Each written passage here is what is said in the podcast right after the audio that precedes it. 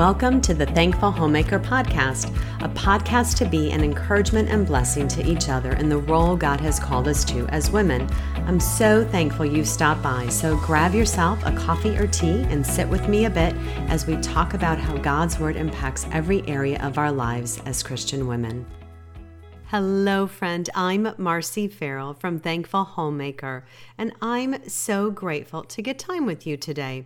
We are nearing Christmas, and I want to share with you a message that I shared at a ladies' tea last week, and it was at the church where my daughter and her family attend.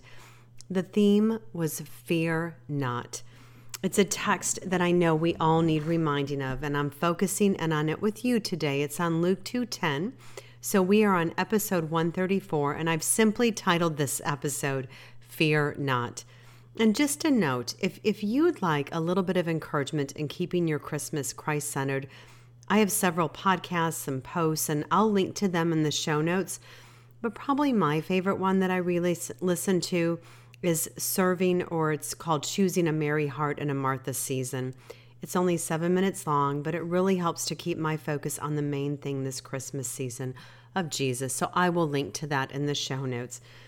So I want to take us back a little bit further and even though our focus is on Luke 2:10, which reads, "And the angel said to them, Fear not, for behold, I bring you good news of great joy that will be for all the people."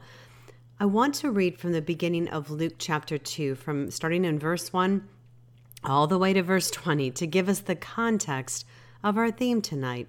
So follow along with me in your Bible if you've got it handy. I'm reading from the ESV, or just sit and take a moment to listen. So, starting in verse 1 of Luke chapter 2. In those days, a decree went out from Caesar Augustus that all the world should be registered. This was the first registration when Quirinius was governor of Syria, and all went to be registered, each to his own town.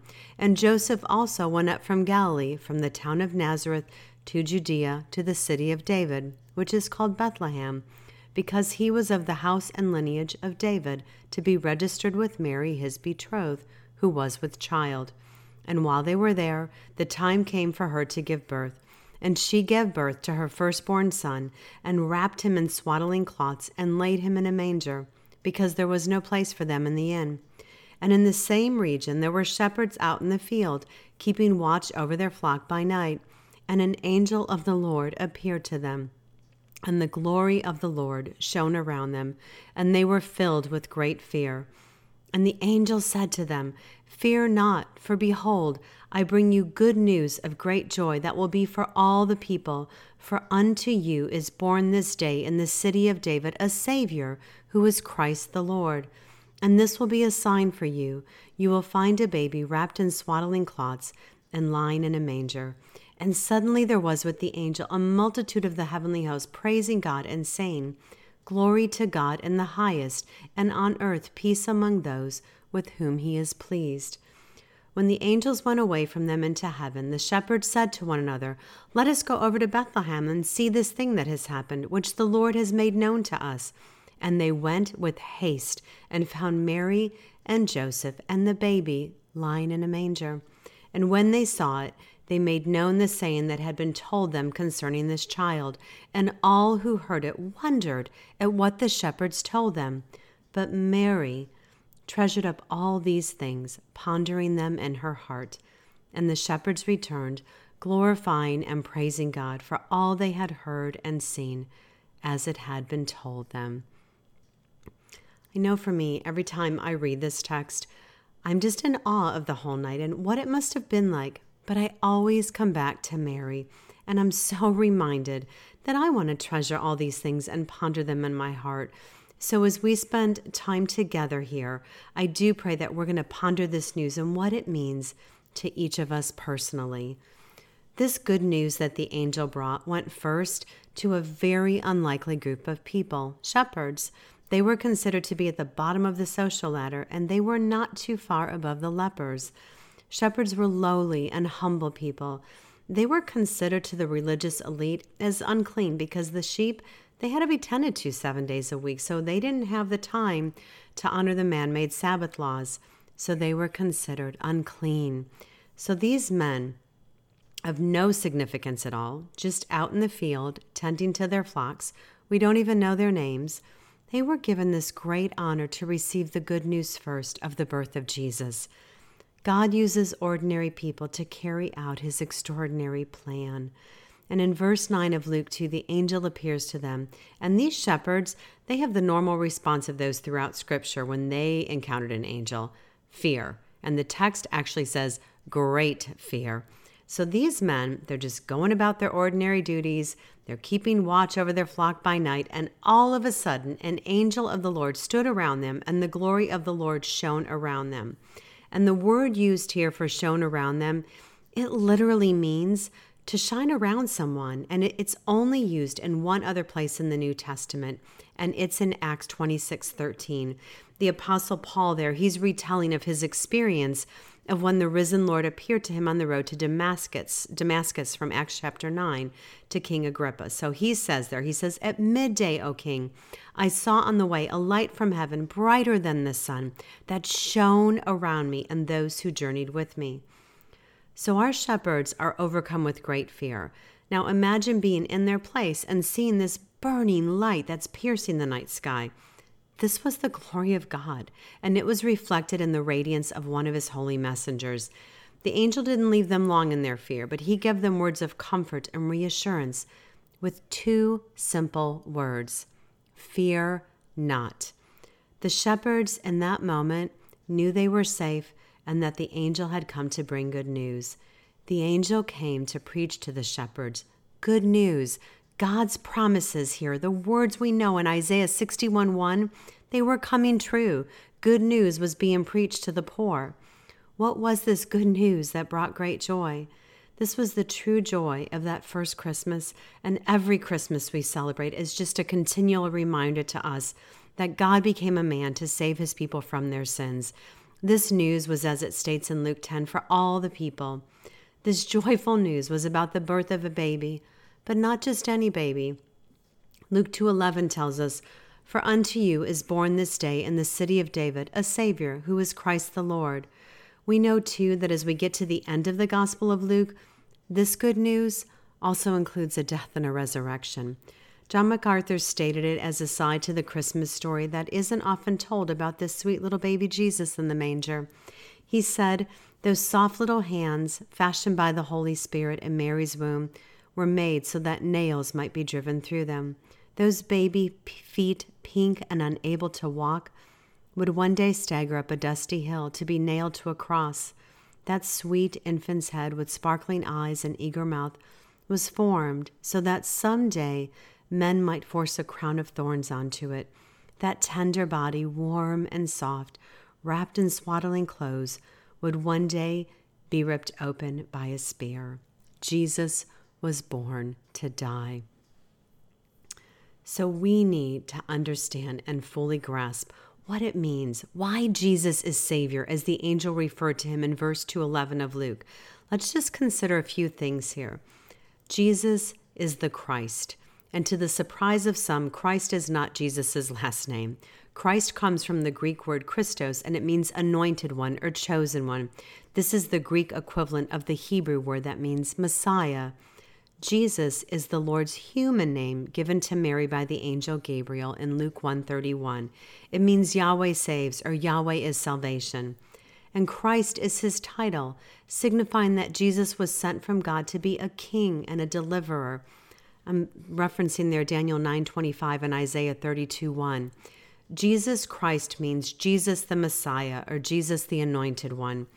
And Jesus is a man.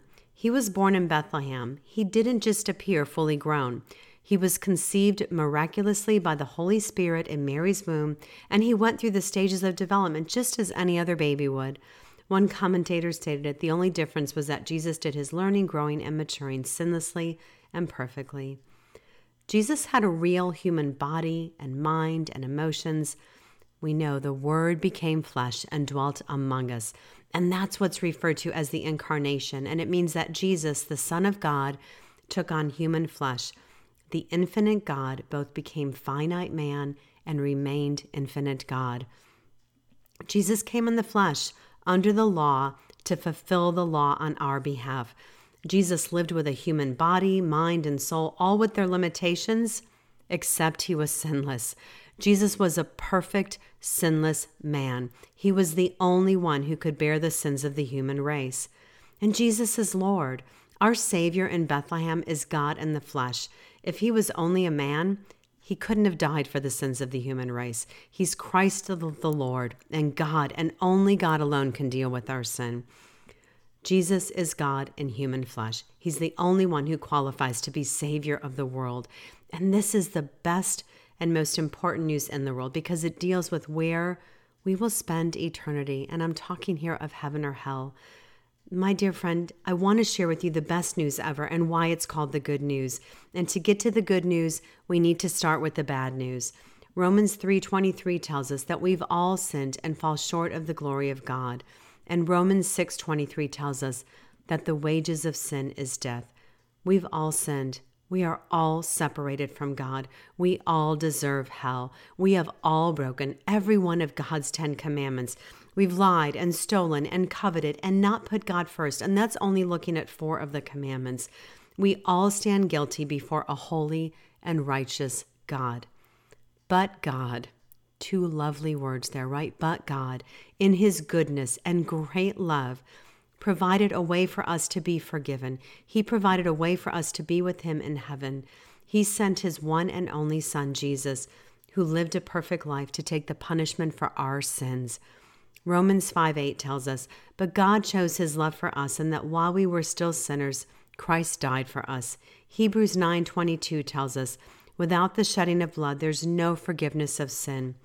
Jesus died on the cross, and he took on himself the punishment for the sins, fulfilling the law's righteous requirement of all those who would ever turn and trust in him. Romans 4:25 says, "He was delivered over to death for our sins and was raised to life for our justification." Jesus rose from the dead, showing that he defeated death and showing that God accepted Christ's sacrifice and God's wrath against us had been exhausted. 1 Peter 2:24 this is one of my favorite verses he himself bore our sins in his body on the tree that we might die to sin and live to righteousness so now, my dear friend, God now calls us to confess and repent of our sins, to turn from them, and to trust in Jesus Christ alone for our forgiveness. If we repent of our sins and put our faith and trust in Jesus, we are born again to a new life, an eternal life with God. And this is the good news that the angel brought to those lowly shepherds that night, and it's still the same message being preached today. Luke 2:11 For unto you is born this day in the city of David a savior who is Christ the Lord. This, no, this news, it's personal for unto you. Each of us must respond personally. Just as the shepherds did, they went with haste to see the Savior, and they told the good news to others, to all who would listen. The Christ who was born into the world must be born into your heart. And I do pray, my friend, if you have if you're listening to me here and you've not been reconciled to God through Jesus Christ, I pray that you will did as Mary did and ponder deeply these truths and that you would receive his gift of salvation today. It's the greatest gift and it truly brings great joy. When we come to know Jesus as Lord and Savior, we're now to be people of faith. We're people who are told to fear not. What does it mean when we as believers see terms in the Bible like, do not be afraid, do not fear, fear not. And I, I want to interject just a really quick note here. This is not contradictory to the commands in Scripture to fear God, where it means we're to show Him respect and reverence and awe and come to know more and more about Him so we can walk in His ways and live obediently to His commands by His good grace. So, why are we told to fear not so often in God's Word, and actually 365 times to be exact? Because we, like the shepherds, we don't have to be afraid anymore if we're in Christ. We've been given a Savior. This isn't news now of judgment or news of punishment or news about death. It's good news. The message of Christianity is good news. We have a saving God, and He sent a Savior who takes away our sin, and our sin is forever forgiven in Christ. This is good news that should produce great joy. When a heart is free from danger, joy is the result. We've been freed from the penalty of sin. One commentator stated it Joy is what the presence of Jesus in our lives ought to bring us as Christians the absence of fear and the presence of joy. This is what it's all about. And it's not intended to be a once for all experience, it's intended to be an ongoing process. We, he continues, we don't face dangerous and frightening situations just once or twice in a lifetime. We face them every day. Anytime something strikes terror in the heart or grips us with the cold hand of fear, anytime we are anxious and troubled and weary, anytime something seems to threaten us or our loved ones, is a moment of danger. And for that moment, for that moment, we have a Savior, a deliverer. Therefore, the continuing word of God to us who have such a deliverer is fear not. Our chief mark as believers, it should be those who live with the absence of fear and the presence of joy, because we know that all authority on heaven and earth has been given to Jesus. We know He's completely sovereign over every aspect of our lives. So we know that everything that He allows into our lives is meant for our good and His glory. We know He's a good Father who loves and desires what's best for His children. When we see do not fear, it means not to allow anxiety or worry or panic to rule in our hearts. Christ is now our shepherd, and we don't have to fear the valley of the shadow of death or his rejection. He never leaves or forsakes us. The maker of heaven and earth is watching over us, and we do not need to fear anything. The angel that brought the good news that night proclaimed the end of all our fears. 1 John 4:16 God is love and perfect love casts out fear. So my hope is that we're going to ponder these words like Mary did and we're going to treasure them in our hearts that we're going to think a bit more deeply on the message of Christmas that Jesus Christ is God's Christmas gift to you and if you haven't received him as your savior what are you waiting for? What use is there for a gift that's never opened? And if you are known by him, you have nothing to fear. Romans 8 1 reminds us there is therefore now no condemn- condemnation for those in Christ Jesus. Let me close this with the words of the angel to the shepherds. And the angel said to them, Fear not, for behold, I bring you good news of great joy that will be for all the people. And what is the source of that great joy? For unto you is born this day in the city of David a Savior, who is Christ the Lord. This is good news of great joy. My dear ladies, Jesus truly is enough always. Let me pray. Father God, thank you so much for our time and thank you for this great gift of Jesus, the one who came to save his people from their sins. Father God, you are a God who rescues and redeems and delivers, and you give us the gift of eternal life in heaven forever with you. It is truly beyond our comprehension. So thank you, Lord, that we no longer need to be a people of fear if we are known by you. And I pray that our hearts are captured by your great love for us. May we be like Mary and continue to ponder and treasure deeply in our hearts the truth of Christmas. It's in Jesus' name I pray. Amen. My friend, I am so thankful for your time today. And as always, the full show notes are over at the blog at thankfulhomemaker.com.